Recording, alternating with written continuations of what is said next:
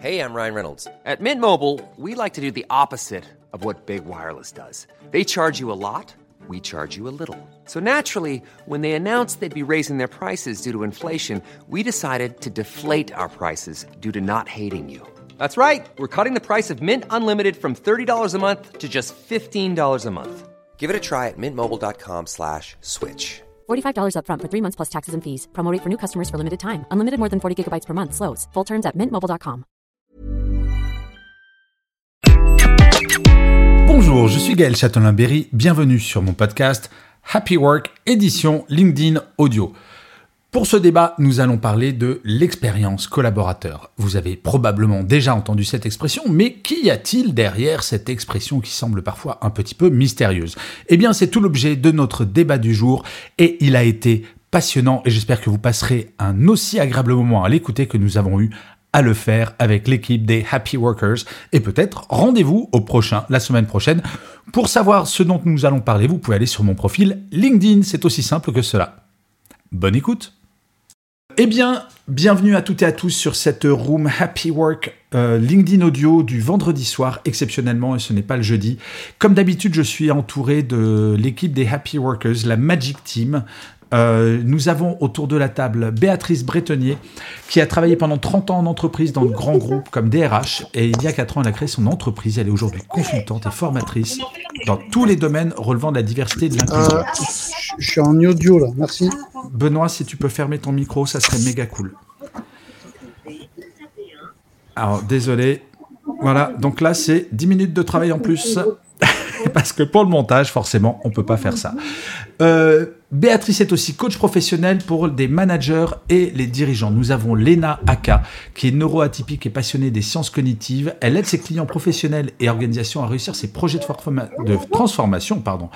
Et elle remet l'humain à sa juste place au cœur de toutes les stratégies.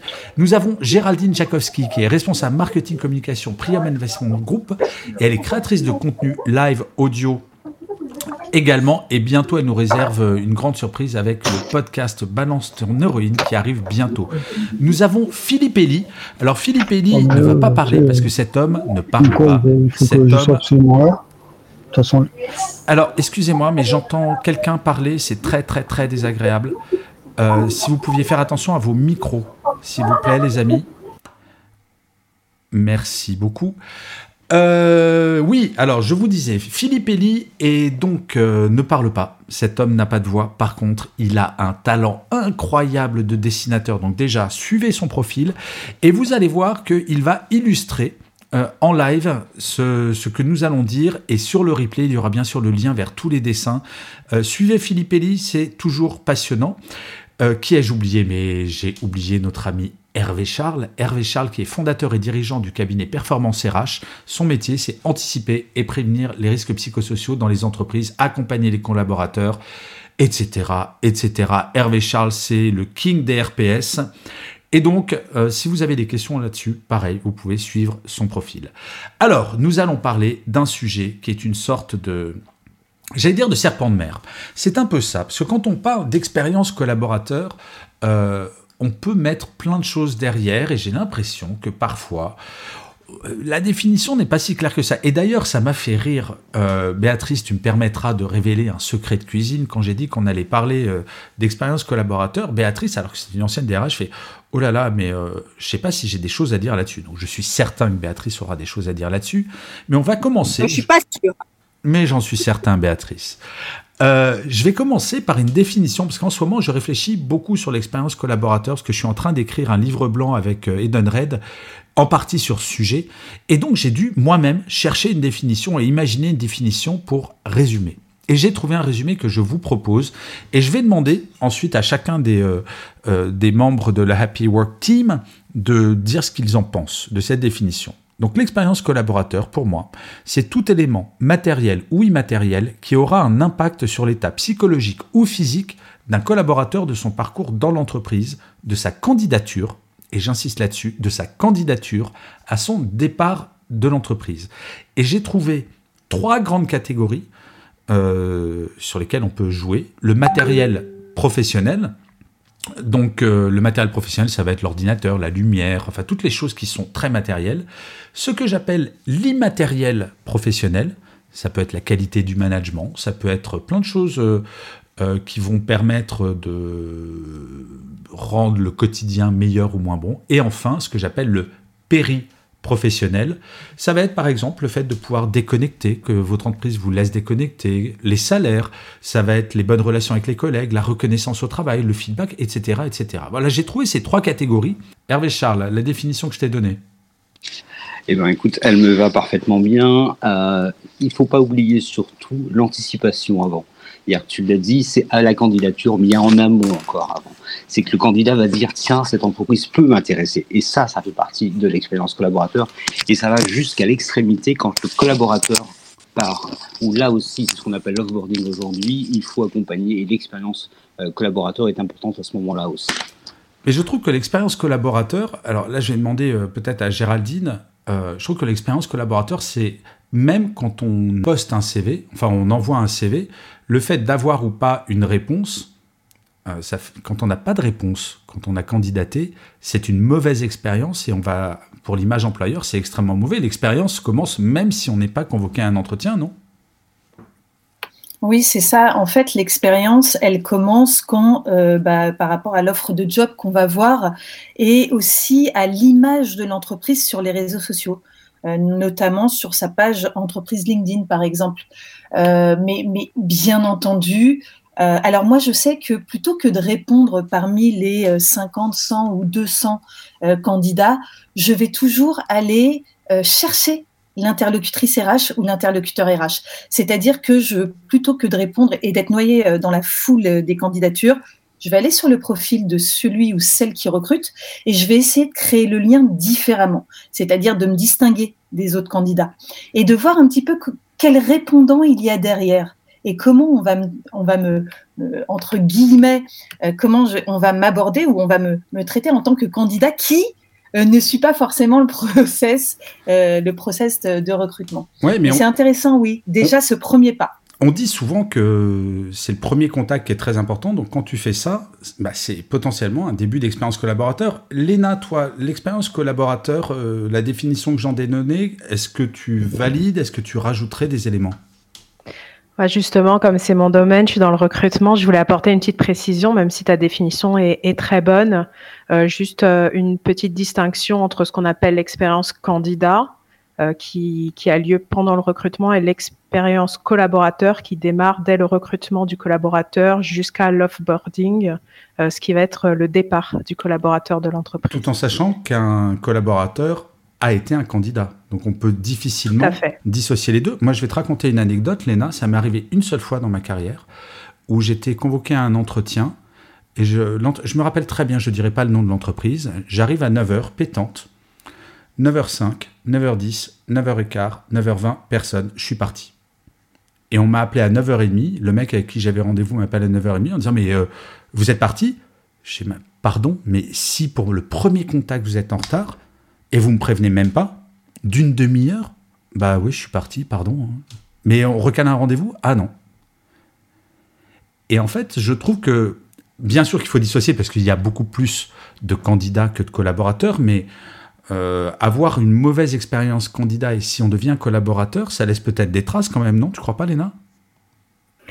Bah, si, si, complètement. Hein. Et puis aujourd'hui aussi, on, va parler de, recrutement boomerang parce qu'on va euh, recruter des personnes euh, bah, qui, qui ont quitté l'entreprise. Ça veut dire qu'en fait, l'expérience continue même au-delà du départ de l'entreprise. Donc, tu as tout à fait raison. C'est juste une petite précision qu'on fait euh, pour euh, distinguer voilà les, candidats du collaborateur, parce que ça va être euh, des critères qui vont être différents. les critères pris en compte vont être différents. Ça va être les interactions entre les collaborateurs, le lieu de travail, entre les collaborateurs eux-mêmes, entre les collaborateurs et les tâches. Donc c'est vraiment une, une, petite précision que j'ai voulu faire, mais tu as complètement raison c'est super intéressant. Alors, je vais, je vais vous livrer les résultats d'une étude et je ferai réagir Hervé Charles en premier parce que je pense qu'Hervé Charles, tu vas, ça peut-être te faire rire, mais je pense que l'étude, tu la connais. C'est la neuvième vague du baromètre empreinte humaine réalisé par Opinionway qui est sorti en mars 2022. Donc, c'est vraiment, euh, c'est tout chaud. Et ça révèle un classement super intéressant sur les éléments que j'appelais périprofessionnels. Et ils ont fait le top 4 et le flop 3. Top 4, équilibre des vies professionnelles et personnelles, en 1. Top 2, le salaire et les primes. Top 3, les bonnes relations avec les collègues. Top 4, reconnaissance au travail, autre que salariale. Et le flop 3, c'est toutes les choses que l'on imagine importantes, enfin c'est très, euh, très start-up. Par exemple, les massages, les séances de relaxation ou de yoga. Les salariés n'en ont rien à faire. C'est étonnant ou pas pour toi, Charles? Hervé Charles, pardon. Non, c'est absolument pas étonnant. Mais alors que c'était euh, la grande mode, il y a, a 3-4 ans, c'était oh ma boîte, elle est trop cool, elle fait des massages. Mais, qui a cru que mettre un baby-foot et deux plantes vertes, ça donnait un, un espace de travail agréable, ce qu'on appelait les qualités de vie au travail? Jamais. Ça, c'est bien quand on fait venir deux caméras pour tourner, ça fait sympa. Oui, mais ça ne fait pas travailler dans un bon espace, dans une bonne entente, dans une bonne. Oui, on pourrait se dire euh, des cours de yoga et de méditation, ça va dans le sens du bien-être au travail. Euh. Alors, ça, peut, ça peut. Il y a quelques personnes à qui ça a fait du bien, et tant mieux. Je connais, un de mes clients, un organisme financier qui a arrêté la diététicienne, le coach sportif, etc., où il n'y avait pas de retour en tout cas. Euh, par contre, simplement pratiquer, je suis surpris simplement du résultat, c'est la reconnaissance au travail qui est en quatrième position. si, euh, si euh, là, je suis surpris parce que nous qui intervenons, donc tu l'as dit sur les risques psychosociaux et sur la qualité de vie au travail, des conditions de travail, pardon, c'est la reconnaissance qui est souvent là. Et dans l'expérience collaborateur, on va pouvoir la mesurer avec des baromètres. Et c'est là où c'est important. Et c'est là où c'est un vrai effet levier auprès des collaborateurs. Et c'est ce qui fait venir, et c'est ce qui fait maintenir, et c'est ce qui fait perdurer, ce qui donne une bonne ambiance. Encore une fois, euh, le yoga, le massage, oui, ça peut être sympa, c'est assez fun. Euh, c'est comme il y a eu la tendance effectivement de la sieste ou de la micro-sieste, pourquoi pas, si ça peut aider. Mais n'empêche que c'est pas euh, aujourd'hui ce vers quoi les gens, n'oublions pas qu'il y a eu l'effet Covid derrière. Ça a changé plein de choses. Ça a changé le sens au travail, le rapport au travail a changé. Et euh, je pense que c'est peut-être le Covid qui a bousculé les choses. Ça, c'est pour faire joli. Euh, dans le podcast, euh, ce qu'on voit vraiment sur le terrain, c'est que les gens sont plus en attente de sens, de valeur, d'un équilibre vie privée, vie pro. Ça, c'est pas étonnant que ce soit en numéro un. Ouais, ça, moi, ça me surprend vraiment pas du tout parce que c'est ah, non, non, du tout. le gros problème actuellement. Et c'est à travailler ça avec le travail hybride. Euh, et c'est exactement ça. Et aujourd'hui, bah, depuis hier, il y a la nouvelle législation qui est rentrée en application. On dit plus QVT, mais QVCT, qui est de vie et des conditions de travail. Et des conditions comme le contenu du travail sont hyper importants. Et c'est vraiment là-dessus qu'on travaille depuis pas mal de temps et que ça va se dupliquer et s'amplifier, je pense. Alors, je vois que Béatrice est revenue. Alors, j'espère qu'on va pouvoir t'entendre. Béatrice, est-ce que tu nous entends? Oui, je vous entends. On t'entend, on t'entend un peu loin, mais c'est bien. On t'entend un peu loin. Non, non, là, ça va. mieux Ouais, ouais, on t'entend bien. Mm. Je voulais savoir, je voulais te faire réagir sur, euh, sur cette étude d'OpinionWay qui montre que dans l'expérience collaborateur, ce que les collaborateurs placent en premier, alors ce qu'ils placent en dernier, c'est tout ce qui est séance de relaxation, yoga, massage, tout ça. Ça, ils en ont rien à faire. En premier, c'est l'équilibre des vies professionnelles et personnelles. Est-ce que ça te surprend? Non, non, ça me surprend pas du tout.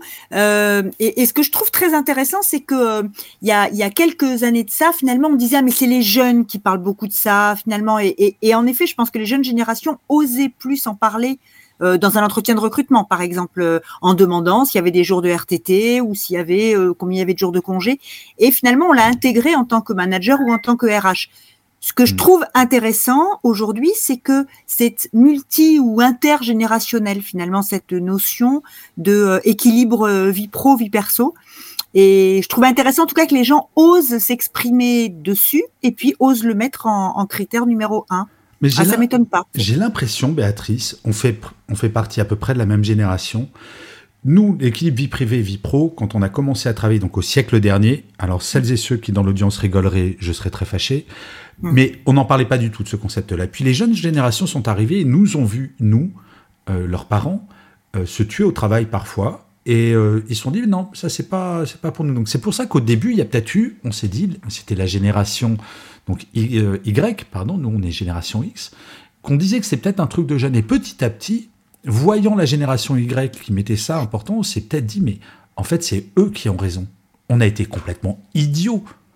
Et peut-être qu'il y a eu peut-être cet effet balancier de c'était d'abord la génération Y qui voulait pas faire comme les parents, et après les parents, donc nous, où on s'est dit, mais Bien sûr qu'ils ont raison. Tu crois pas? Oui, c'est bien possible. Et ce que je trouve aussi intéressant, c'est que moi, j'ai travaillé dans des grosses entreprises et dans, dans, dans plusieurs, presque toutes d'ailleurs, j'entendais des gens euh, qui parlaient, et à l'époque déjà ça me choquait, mais qui parlaient de l'entreprise comme de la maison.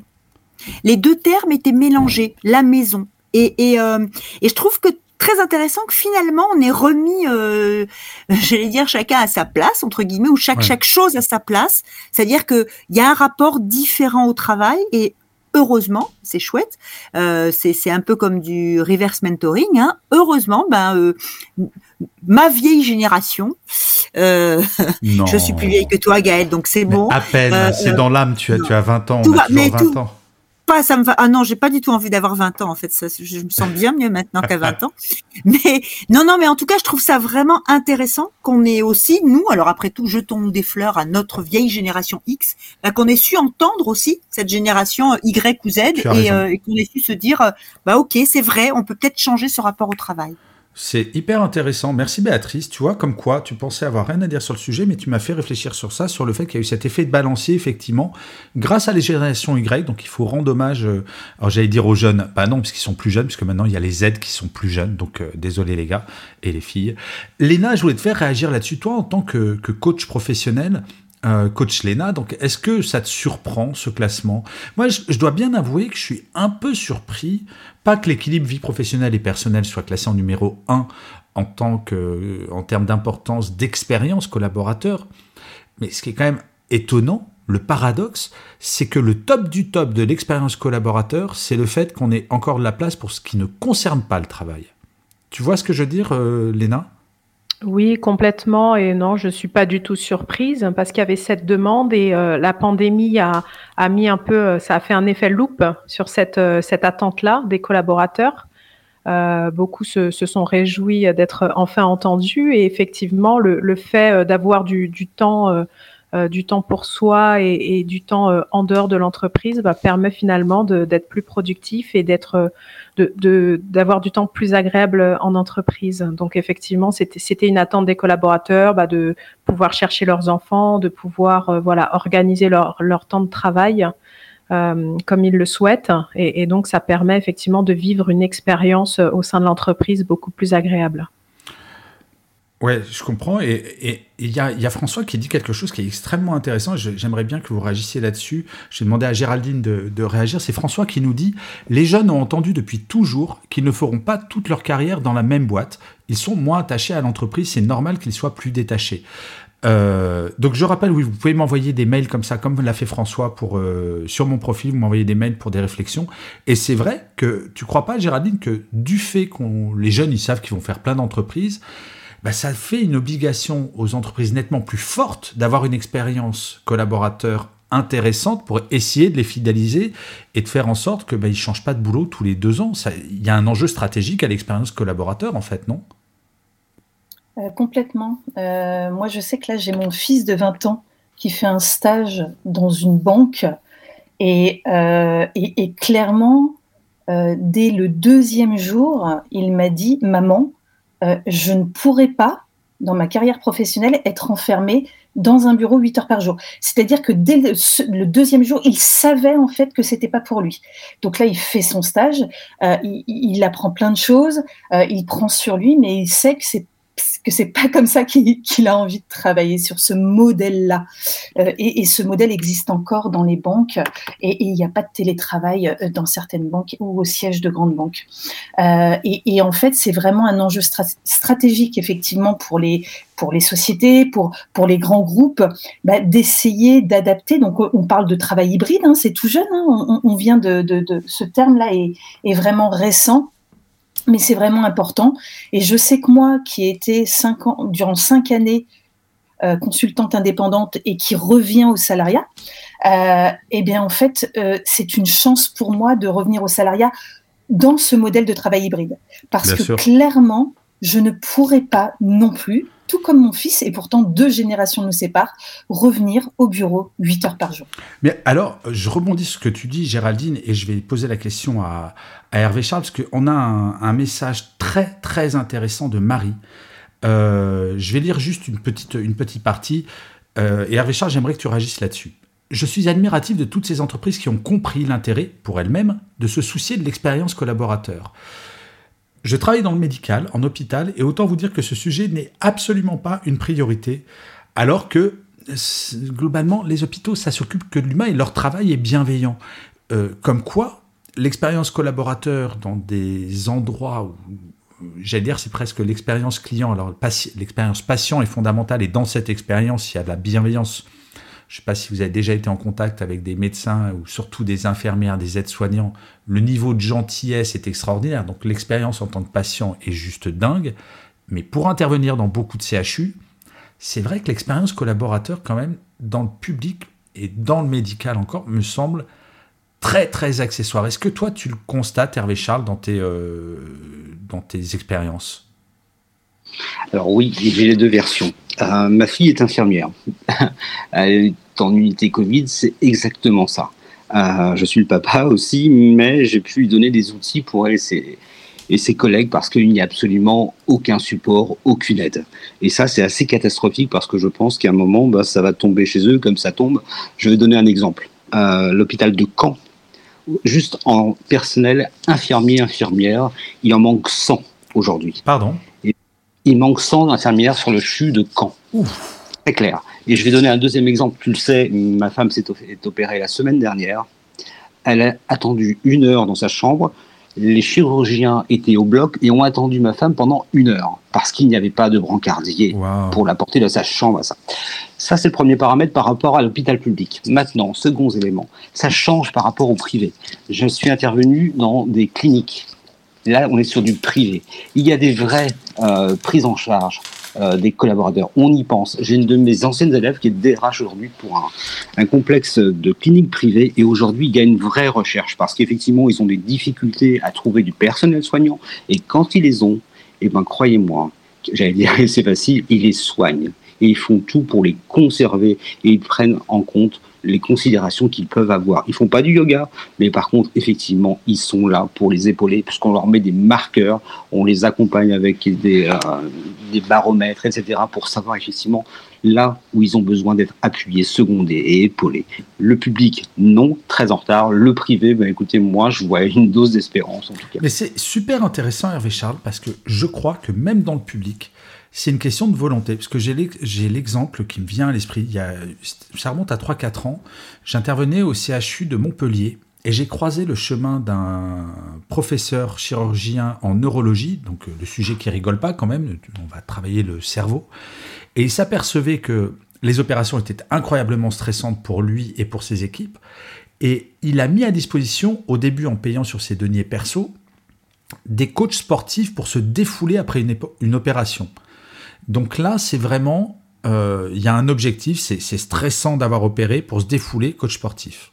Après, c'est l'hôpital qui a pris en, charge ces coachs et toutes les équipes, infirmiers, euh, instrumentistes ou infirmiers médicaux, aides-soignants, enfin tous les gens qui sont au bloc, allaient faire ça après et ça a radicalement changé l'expérience collaborateur. Donc, Complètement d'accord. Maintenant, effectivement, il faut que ça se démocratise. Oui, euh, mais c'est une question aussi de volonté. Ah, mais je suis d'accord, de budget et de volonté. Ouais. Ah oui, les budgets, bien euh, sûr, de mais. Budget, de budget et de volonté. Maintenant, encore une fois, hein, il y a des raisons d'espérer, on voit des choses qui se mettent en place. Euh, maintenant, il va falloir tirer la sonnette d'alarme sur le personnel hospitalier parce que sinon, c'est eux qui vont craquer. Bien sûr, oui. Bah, il faut plus de moyens et je pense que malgré tout, la, ma génération qui dirige les hôpitaux aujourd'hui sont encore pour beaucoup, avec tout le respect que j'ai pour euh, le système médical français, qui est quand même un des meilleurs au monde, et on a des hôpitaux qui sont parmi les meilleurs au monde, euh, sont un peu restés bloqués au management du XXe siècle. Et je reçois beaucoup, beaucoup de, de courriers, de, enfin d'emails de gens qui travaillent dans le médical et qui se plaignent de ce management du XXe siècle qui est quand même très, très dur. Mais j'aimerais... Alors, et là, je posais la question à Béatrice parce que je pense que Béatrice, tu vas avoir un avis, parce que tout à l'heure, Hervé Charles a parlé de baby-foot. Et c'est vrai que dans l'expérience collaborateur, tout le monde se moque du baby-foot. Eh bien, je m'inscris en faux. Et je vais vous expliquer pourquoi. J'ai travaillé à un moment avec une entreprise euh, qui travaillait sur un plateau cinq ans avant. Donc tous les salariés étaient sur un plateau. Tout le monde se parlait à la machine à café, puis ils sont allés dans un immeuble avec plusieurs étages. Problème, plus personne n'échangeait. Tous les échanges informels qu'il pouvait y avoir avaient disparu.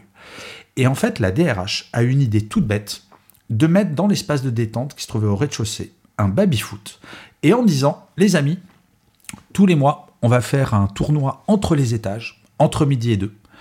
Et le gagnant chaque mois du tournoi gagnera un voyage dans une destination de rêve de son choix. Je peux vous dire que entre midi et deux, tous les étages se retrouvaient, c'était du délire, c'était des coupes du monde en interne tous les mois. Je pense que la première chose dans l'expérience collaborateur et dans l'évolution de ces choses-là, et c'est là ma question, Béatrice, que je sais que la question est très longue, euh, c'est au lieu de penser moyen, d'analyser la situation pour se dire, OK, quels sont les sujets sur lesquels je peux améliorer l'expérience euh, collaborateur et de poser la question, de donner la parole au collaborateur. Tu crois pas? Alors oui, je crois. Je, je, je, fais un petit lien juste avant de te répondre directement avec ce que euh, vous disiez tout à l'heure, Hervé Charles et toi, en fait, et sur le sur le côté euh, finalement de, de ces de ces coachs sportifs qui avaient été proposés euh, dans, dans, cette clinique ou dans cet hôpital privé, hein, si j'ai bien compris. Euh, et finalement, on pourrait dire, bah, c'est un peu ridicule de leur donner des coachs pour qu'ils se détendent, quoi. En fait, des, des voilà, qui, qui, Et en fait, je pense que euh, là où je rejoins pour le baby foot, même si moi perso j'aime pas le baby foot, mais en tout cas, je veux dire au sens, j'aime pas jouer au baby foot, quoi. Mais je trouve que c'est pas les coachs sportifs, si je me souviens bien, Béatrice. j'aime pas, j'aime pas le sport, je pas de sport. Donc quoi qu'il en soit, non, je, je pense que c'est intéressant quand même d'avoir quelque chose de l'ordre de ce qui pourrait sembler un peu artificiel ou dérisoire à partir du moment où c'est avec autre chose. Si c'est tout seul, si en effet elle avait mis ce baby-foot, euh, la DRH dont tu parles, euh, si elle l'avait mis tout seul comme ça et pas avec une intention, son intention c'était finalement de créer un collectif, de, de recréer des moments de collectif et aussi des moments informels. Et ça, c'est un petit point peut-être qui est arrivé assez récemment, je trouve. Pas, ça fait pas si longtemps dans les entreprises cette notion de dire ok, euh, finalement, on accepte les notions, je vais mettre des guillemets de perte de temps, euh, de l'ordre de l'informel, de l'ordre de la machine à café. Finalement, ok, on considère que ces endroits-là, qui pouvaient sembler des lieux avant, en effet, où on perdait du temps, ben non, c'est pas des lieux de perte de temps, c'est des lieux où on traite les choses et où on a des relations autrement. Euh, et sur un autre mode. Et c'est intéressant, à mon avis, en termes d'expérience collaborateur, je trouve que c'est quelque chose de vraiment qui apporte beaucoup. Ouais, tout à fait. Alors, euh, on va changer un tout petit peu de sujet parce que je vais vous dire un truc, je suis en colère. Et ça va être Géraldine qui va devoir répondre à la colère. Et après, vous toutes et tous. Parce que souvent, j'entends, quand on parle d'expérience collaborateur, les entreprises, les DRH et les dirigeants et dirigeantes vont penser à l'expérience quand je suis en présentiel. Ce qui est normal. Donc, bah, je vais avoir des jolis locaux, je vais avoir une jolie chaise, un grand écran, etc énormément d'entreprises, énormément, alors pas toutes, et j'en vois de plus en plus qui y pensent, ne pensent pas à l'expérience collaborateur quand on est en télétravail. Je vois un nombre de salariés qui travaillent sur leur petit ordinateur portable en travail hybride s'arrachent les yeux, n'ont pas de chaise. Et en fait, les entreprises se dédouanent un peu de cette expérience collaborateur. Euh, Géraldine, c'est quoi, toi, ton regard là-dessus? Est-ce que tu n'as pas l'impression que l'entreprise, finalement, quand on est en télétravail, bah, débrouille-toi un peu comme, euh, comme tu veux? Euh, euh, alors, je ne sais pas si l'entreprise est dans ce mindset-là, vraiment. Euh, c'est vrai que moi, j'ai demandé des choses. Par exemple, je sais qu'au bureau, euh, j'ai certaines choses qui me permettent de travailler, enfin tout ce qu'on met en place pour que mon ordinateur, enfin mon Mac euh, soit incliné, pour avoir un bon fauteuil. Et, j'ai demandé, puisqu'il y avait du stock, à pouvoir avoir ça aussi chez moi pour avoir les mêmes conditions de travail. Et c'est vrai que je l'ai pas eu. On m'a pas dit non tout de suite, mais on, on m'a jamais accordé le fait de pouvoir prendre du matériel pour pouvoir bien m'installer en télétravail. Euh, mais je ne crois pas que ce soit une volonté euh, euh de l'entreprise.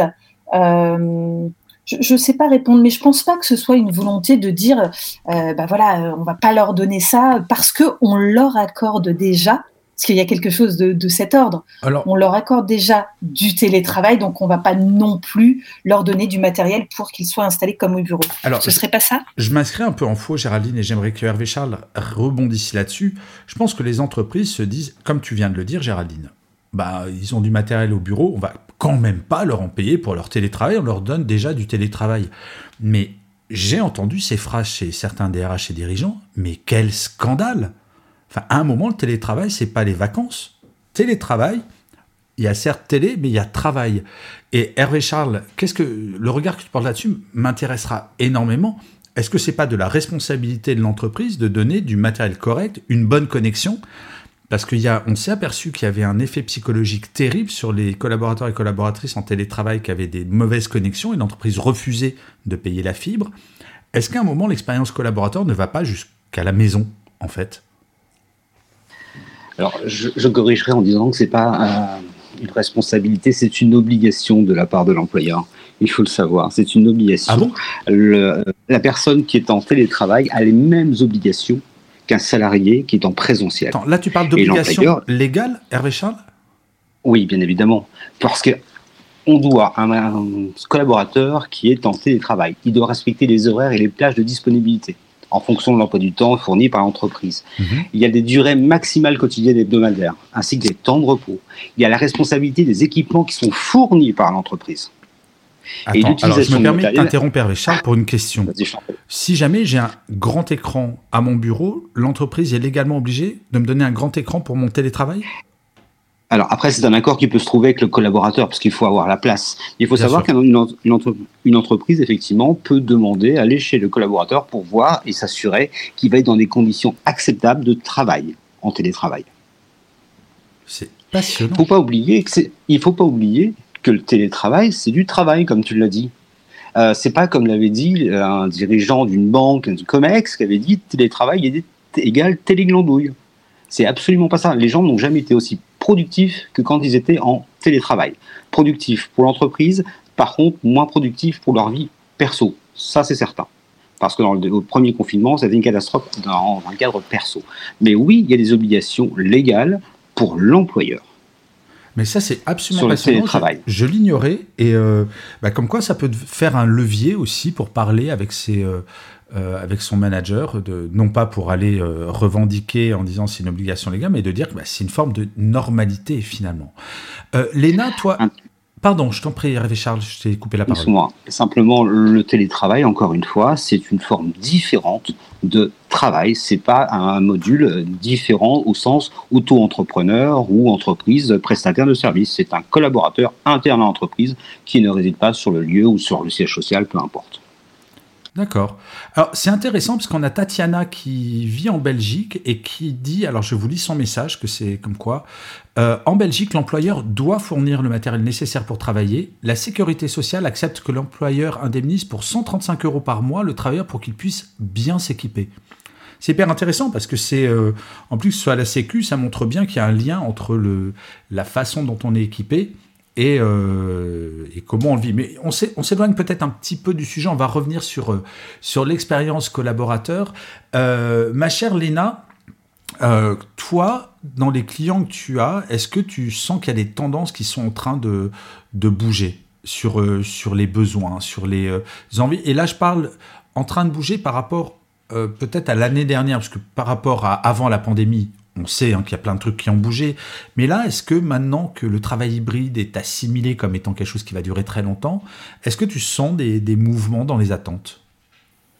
Complètement, et ça fait le pont avec euh, ce que je voulais dire, parce que depuis tout à l'heure, on se focus pas mal sur le matériel qui est important, mais l'expérience collaborateur, comme je le disais tout à l'heure, elle prend aussi en compte les tâches. Est-ce que la charge de travail euh, a été bien évaluée? Est-ce que euh, les tâches correspondent bien? Elle prend en compte aussi l'interaction entre les collaborateurs, c'est-à-dire que même à distance, avec le télétravail, bah, ça encore une fois, c'est au management bah, de faire en sorte que euh, les interactions, enfin que le, les personnes en télétravail ne se sentent pas isolées, ne se sentent pas micromanagées.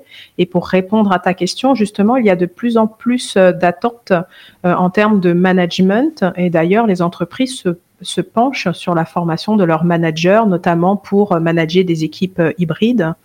Euh, avec aussi parfois du décalage horaire, etc. Donc il y a des, des nouvelles contraintes, euh, si je puis dire, qui, qui sont apparues.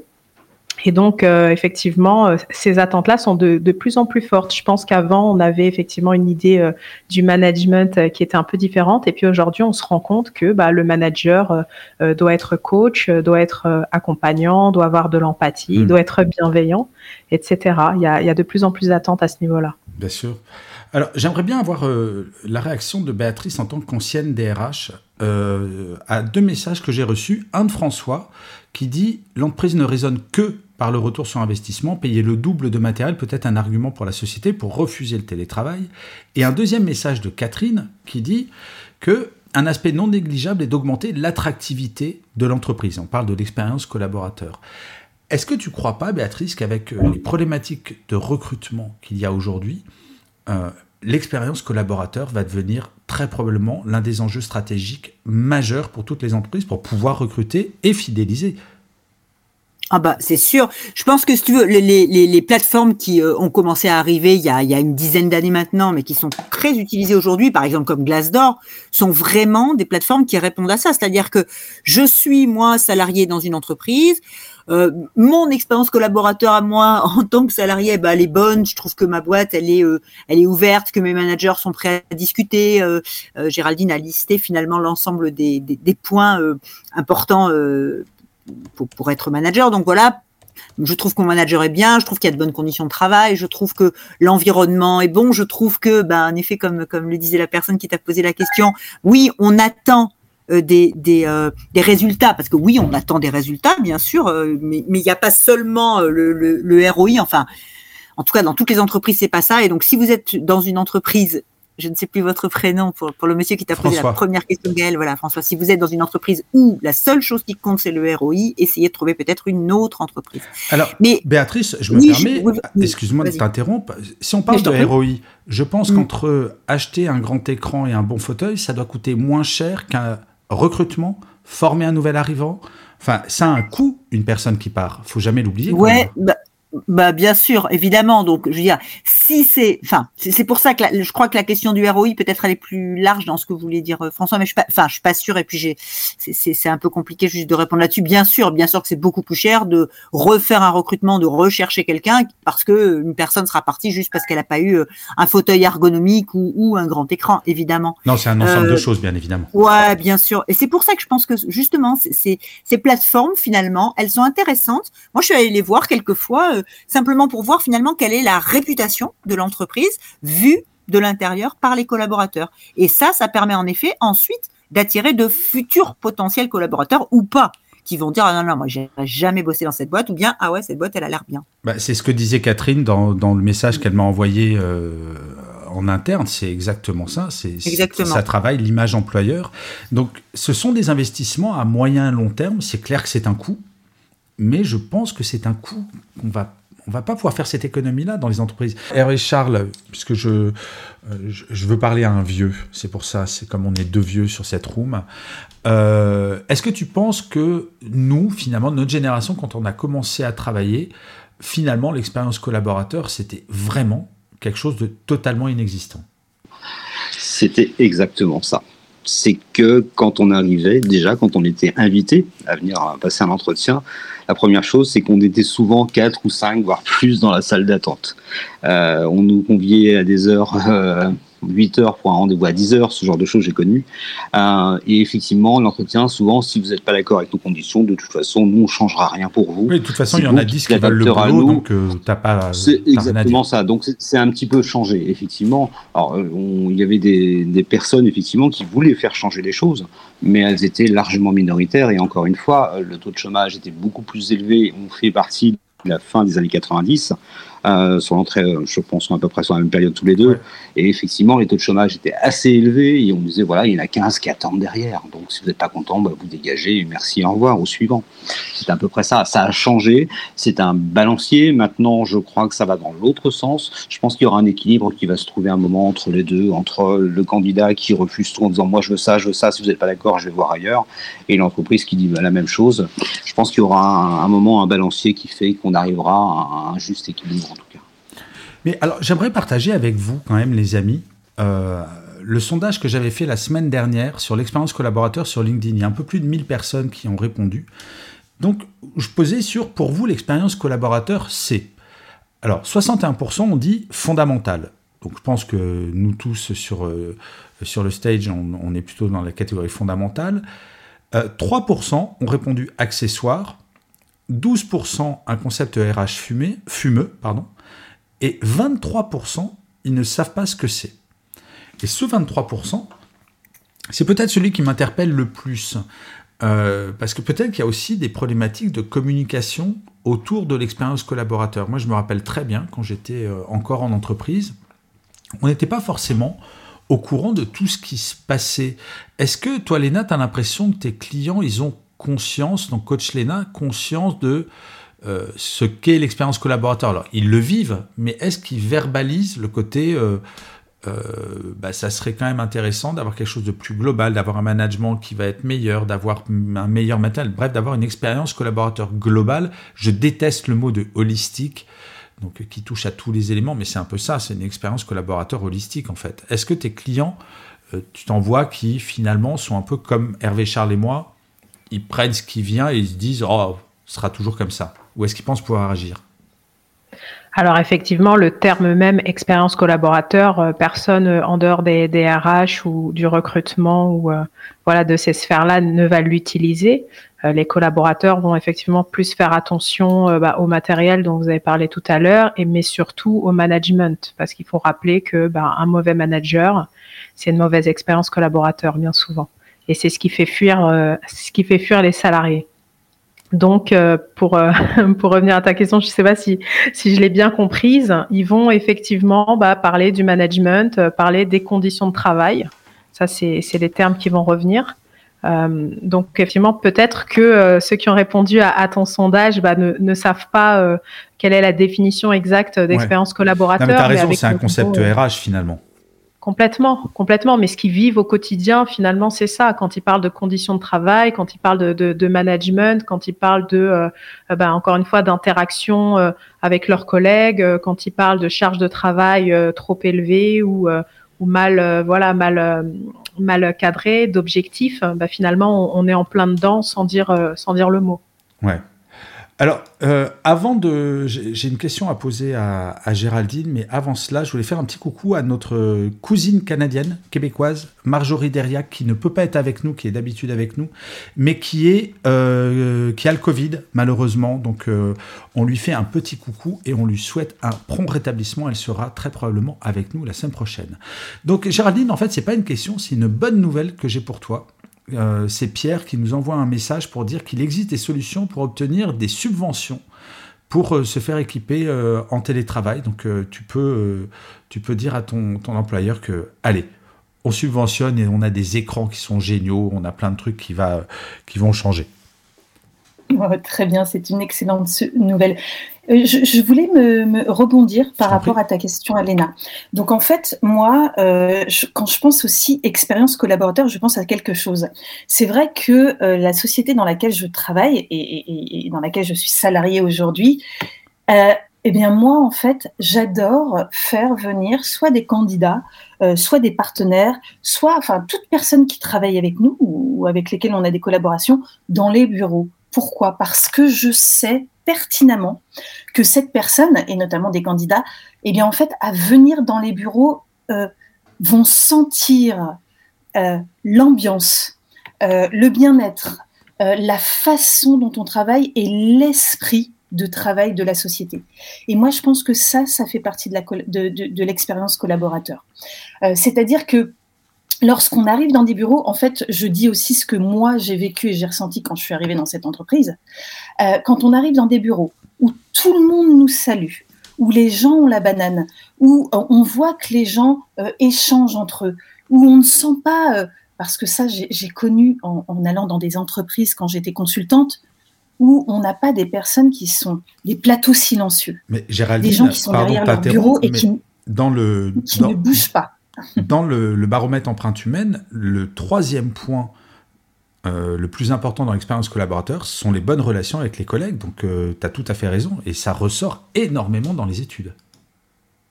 Énormément. Et moi, je trouve que lorsqu'on arrive sur un plateau que les gens nous regardent avec la banane et nous disent bonjour, c'est vraiment pour moi, ça fait partie de l'expérience collaborateur et ça me donne envie déjà de les rencontrer, de les connaître et puis peut-être de travailler euh, euh, avec eux.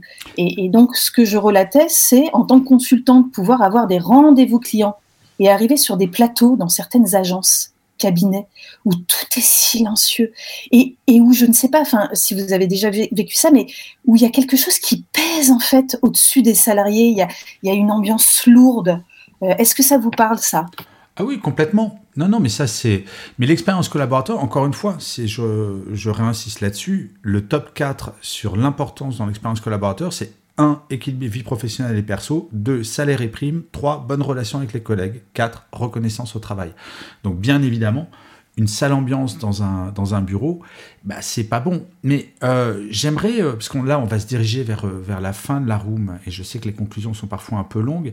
Catherine envoie un message pour dire les problématiques matérielles vont disparaître du fait du flex office et du télétravail. Et là, je dis non, Catherine, je ne suis pas d'accord du tout. Trop d'entreprises ont considéré, bah tiens, on donne un ordinateur portable, maintenant tu peux faire du télétravail, c'est hyper cool, parce que quand tu es en flex office, tu te connectes et tout.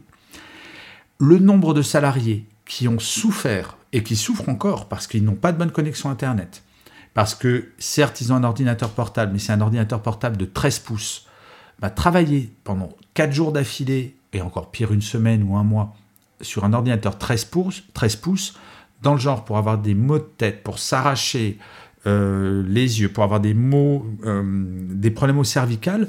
Donc non, non, le matériel, c'est absolument essentiel. Alors je ne parle même pas du, du métaverse qui va bientôt arriver, mais le matériel, je pense, va être au contraire un des sujets les plus importants. Et je pense qu'Hervé Charles, tu vas pas me contredire là-dessus, en télétravail, c'est absolument essentiel de faire très très attention à l'équipement, y compris le débit des connexions Internet euh, des collaborateurs. Bien évidemment, il faut que le collaborateur soit dans les conditions optimum pour travailler, comme on le fait quand il vient au bureau. Et pour rebondir avec ce que disait effectivement Géraldine tout à l'heure, c'est qu'on doit vérifier dans quelles conditions il va travailler, comme on va vérifier dans quelles conditions un nouvel arrivant va pouvoir s'intégrer avec les équipes. On va lui donner des, des, espaces où il y aura des sourires, effectivement, lui faire rencontrer des personnes dynamiques, bien évidemment. Tout ça fait partie de, euh, j'allais dire, de l'expérience collaborateur. Ouais. Alors, il y a Cédric qui envoie un message et je m'attendais, j'étais étonné de pas encore l'avoir, euh, pas encore l'avoir eu ce, ce message. Cédric qui dit comment peuvent faire les petites entreprises pour équiper à double les postes de travail, sachant que lors des précédents confinements, c'était une imposition de l'État?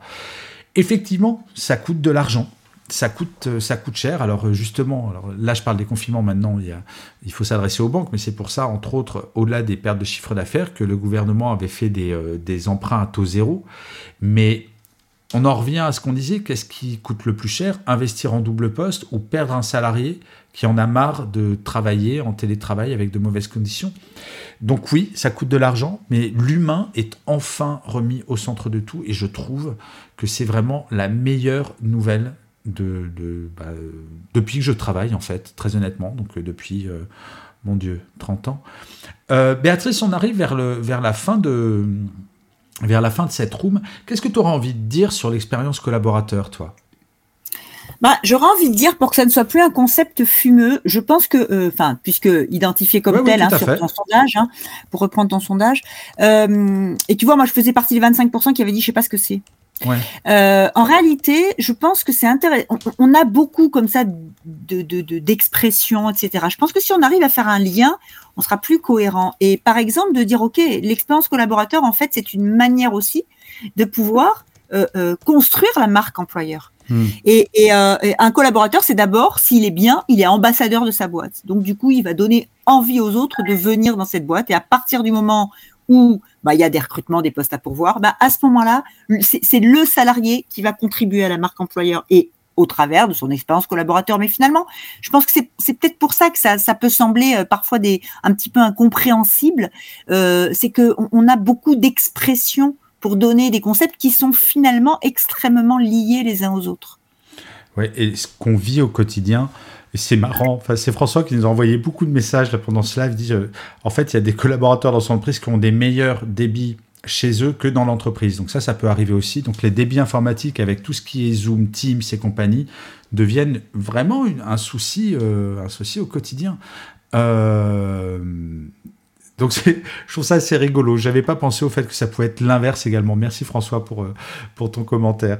Euh, Léna, toi alors, l'expérience collaborateur, je sais que c'était peut-être une thématique un peu éloignée euh, de, de, ce que tu fais au quotidien, parce que toi, donc, tu es coach, donc c'est vraiment du one-to-one. Euh, qu'est-ce que tu retiens de ça, sachant que, quand même, toi, tu es dans la tech, si je ne m'abuse. Euh, j'ai parlé aux dirigeants d'une boîte de technologie qui me disait, nous, le problème qu'on a, c'est qu'on a de plus en plus de développeurs qu'on n'a rien à foutre de l'expérience collaborateur. Eux, ce qu'ils veulent, c'est s'installer où ils veulent dans le monde, ils tapent leur code, et il faut pas qu'on les emmerde. C'est-à-dire qu'il y a sur certains métiers des gens qui veulent être totalement en dehors de l'entreprise. Est-ce que tu es confronté à ça dans ton métier, Léna? Alors, tu serais surpris, l'expérience collaborateur, je suis en plein dedans. J'ai été responsable recrutement et c'est aussi une thématique euh, sur laquelle voilà, je travaille. Ah bah, euh, je vais aller me fouetter avec des orties Avec de mes clients en conduite du changement et je suis aussi actuellement salarié. Donc, euh, donc voilà, c'est en plein dedans. Moi, ce que je voulais rajouter, c'est que bah, l'expérience collaborateur par rapport au titre, tu avais posé la question. Non, ma, question, c'est surtout est-ce qu'il n'y a pas des métiers comme les développeurs où l'expérience collaborateur n'a strictement aucune importance? Alors, je travaille pas avec des développeurs. Euh, j'ai travaillé avec des développeurs par le passé, mais je pense pas que, enfin, je pense que quel que soit le métier, ça n'a pas aucune, euh, enfin, ça a de l'importance, hein, quel que soit le métier.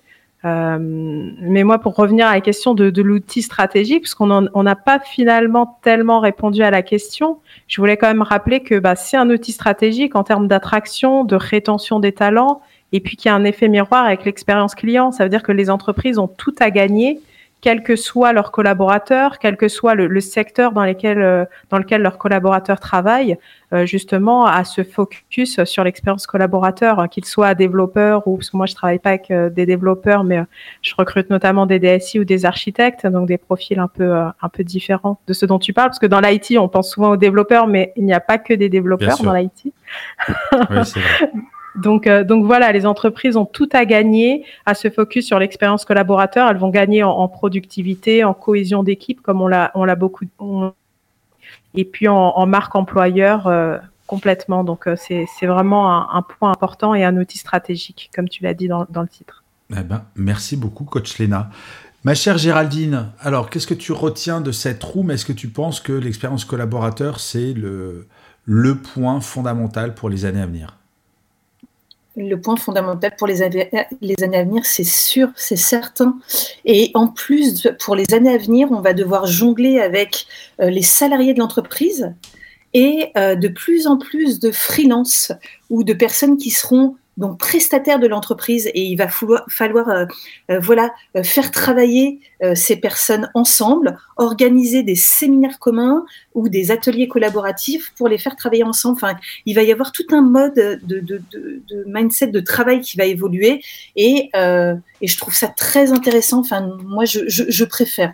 Moi, je me sens bien dans tout ce qui est en train de se créer au sein de l'entreprise et notamment au niveau expérience collaborateur parce que ça évolue je suis positive sur le sujet. Bah super. Alors, il y a Benoît qui, ne peut pas parler suite au problème technique, qui dit quelque chose qui est très juste, qui reprend un peu l'idée, enfin même complètement l'idée de ce que Léna disait.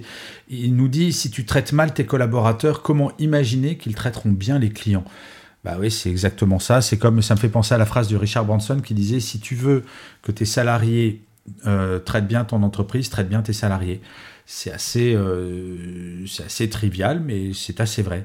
Et mon cher Hervé Charles, pour conclure cette euh, room, j'aimerais bien quand même te poser une question. Euh, est-ce que tu crois pas On a beaucoup parlé des, problématiques de burn-out, donc pour rappel, rien qu'en France, c'est 2,5 millions et demi de salariés en burn-out. et c'est, en fait, on voit que c'est aussi une énorme tendance. J'étais très surpris au Canada, aux États-Unis. En fait, le burn-out concerne à peu près tous les pays développés. Euh, est-ce que tu ne crois pas que l'expérience collaborateur, au travers justement d'une expérience collaborateur, d'améliorer le management, parce que dans l'expérience collaborateur, il y a quand même, et on n'en a pas beaucoup parlé, mais la qualité du management, est-ce que ça ne serait pas la meilleure arme contre le burn-out euh, bah, de, vraiment travailler l'expérience collaborateur avec les items de management, d'équilibre vie privée, vie euh, pro, etc. etc. Est-ce que finalement, c'est pas beaucoup plus global que un simple confort? Parce que j'ai l'impression, quand on parle d'expérience collaborateur, parfois, on a un peu l'impression que c'est un truc un peu new age, que c'est sympa, mais c'est beaucoup plus, beaucoup plus puissant que ça, non? L'expérience collaborateur, c'est aussi beaucoup marketé. Comme quelqu'un, je crois que c'est François qui l'a écrit tout à l'heure. C'est très, très marketé, il faut être très exact. Maintenant, l'expérience collaborateur, elle doit se baser, c'est ce que vient de dire Benoît, sur la qualité du management, le respect des collaborateurs et l'intégration des collaborateurs. Hmm. Parce que l'intégration, elle est souvent sous-estimée. Oui, pour moi, l'expérience collaborateur, c'est du management. C'est du management, effectivement, qui je vais choisir, comment je vais l'intégrer dans mon équipe, comment je vais l'épauler, comment je vais le soutenir, comment je vais effectivement l'aider à évoluer dans l'entreprise. Tout ça, c'est du management, en fait. Ouais, On est bien d'accord. Je rappelle quand même. Mais- quelque- Je rappelle un petit Oui. truc quand même, euh, Hervé Charles. On parle de. Là, tu parles d'onboarding. Donc, bien sûr, c'est important de bien accueillir. Moi, ça m'est arrivé, comme à tous, d'arriver dans un nouveau boulot et j'ai pas mon ordinateur de prêt, ma boîte email n'est pas prête. Enfin, bref, le classique. Donc, tu te sens pas accueilli du tout. Mais avant de penser au recrutement, je me rends compte que les entreprises oublient parfois de s'occuper des gens en place. On peut fidéliser les gens encore, il n'est pas trop tard, parce que j'ai l'impression que les entreprises commencent à agir en disant, oh là, bon, les vieux vont partir à la retraite, les autres vont démissionner, donc je dois travailler mon image employeur uniquement. Et- Ah, mais ma phrase n'est pas dans le sens que la- de ceux qui vont entrer dans l'entreprise. D'accord. C'est les collaborateurs présents Ah, en permanence. du rôle du manager. Alors, on va pas dire forcément expérience collaborateur. Nous, on utilise, alors tu le sais, on utilise beaucoup de baromètres pour accompagner les entreprises. Bien sûr. On prend le pouls des entreprises. Et derrière, on va adapter en fonction de chacun. Mais effectivement, on demande, on donne des outils aux managers pour qu'ils puissent euh, savoir l'engagement. Faut savoir que le, le désengagement euh, sur une source Gallup, si je me non, IBET, pardon, euh, de 2020, c'est plus de 14 000 euros par salarié sur le désengagement. À l'entreprise, t'imagines c'est Oui, donc si on 14 les 000 euros. engage, ça finance, euh, ça finance les ordinateurs et les connexions au débit. Hein. Exactement. C'est 14 000 euros le désengagement. C'est considérable. Et, alors qu'on les a en interne, qui connaissent l'entreprise, qui connaissent la structure, qui connaissent les clients, on a tout intérêt à en prendre soin et à les accompagner. C'est ça l'expérience collaborateur, c'est savoir s'ils vont bien, savoir comment on peut les accompagner. Encore une fois, je ne vais pas répéter ce que je viens de dire, mais c'est exactement ça. On a de la chance de les avoir. Je suis chef d'entreprise, j'ai des collaborateurs, j'ai de la chance de les avoir. Et ben, je fais attention à eux parce que c'est eux qui me font vivre aussi, c'est eux qui respectent nos clients. C'est super intéressant. Bah, je, crois qu'on est toutes et tous d'accord. Euh, les amis, bah, merci beaucoup pour ces discussions absolument passionnantes. Je rappelle que le replay sera en ligne demain matin sur toutes les plateformes. Euh, la semaine prochaine, ça sera jeudi à 18h. On revient au, à l'horaire euh, habituel. La thématique n'est pas encore définie, donc si vous voulez être au courant, bah, vous pouvez euh, suivre les Happy Workers et bah, vous verrez la thématique ou vous abonner sur mon site web. Vous aurez dans la newsletter le, le, thème de la prochaine room. En tout cas, je vous remercie pour ce chouette moment. Et comme c'est vendredi 18 Un petit mot, Gaël? Je t'embête, un petit mot? Vous oh, pardon, j'ai oublié mon Philippe Elie. Et mais désolé, à chaque fois je t'oublie, donc je te présente toutes mes excuses que Philippe Elie donc, nous a fait des dessins pour toute la Je t'en prie, Philippe Elie, bien sûr. Ouais, donc vous pouvez regarder euh, sur mon profil. Euh, tout au long de la conversation, j'ai fait des dessins. N'hésitez pas à liker, à me dire ce que vous en pensez, parce que c'est aussi les retours sont importants. Et, euh, et, vous aurez tous les dessins demain, je pense. Je vais bon, travailler un petit peu tout à l'heure, et vous aurez tous les dessins en récap, voilà, dans le dans le replay. Et pour le replay, je rappelle que dans la description de chaque épisode, il y a bien entendu les liens vers les profils de chacun des intervenants, y compris Philippe Elie Kassabi, le talentueux et ouais, voilà. c'est génial ici. Merci. Des... Alors c'est tout nouveau, je crée des NFT pour le... comme ça vous pouvez retrouver tous les dessins sur. Alors c'est OpenSea et, et vous pouvez tout, tout retrouver sur cette plateforme. Super. Voilà. Eh ben merci beaucoup merci Philippe. Beaucoup, Les amis, ouais. je vous souhaite euh, bah, une bonne fin de journée. Comme on est vendredi, bah, c'est quand même assez cool. Je vais pouvoir vous souhaiter un bon week-end et je finirai bah, ce, ce, live comme je finis absolument tous les épisodes de Happy Work qui, d'ailleurs, je le précise, je ne sais pas si vous l'avez remarqué depuis plus d'un mois, sont en quotidien maintenant. Donc vous avez un épisode par jour. Donc n'hésitez pas à faire un tour sur Happy Work. Il y a un nouvel épisode tous les jours. Et donc je vais le finir comme je finis tous mes épisodes. Avant tout, plus que jamais, prenez soin de vous les amis. Au revoir.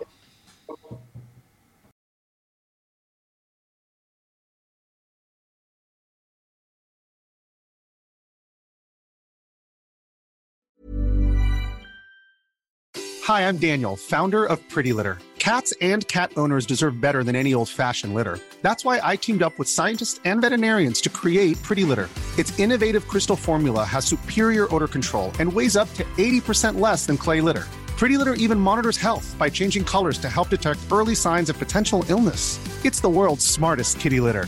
Go to prettylitter.com and use code ACAST for 20% off your first order and a free cat toy. Terms and conditions apply. See site for details.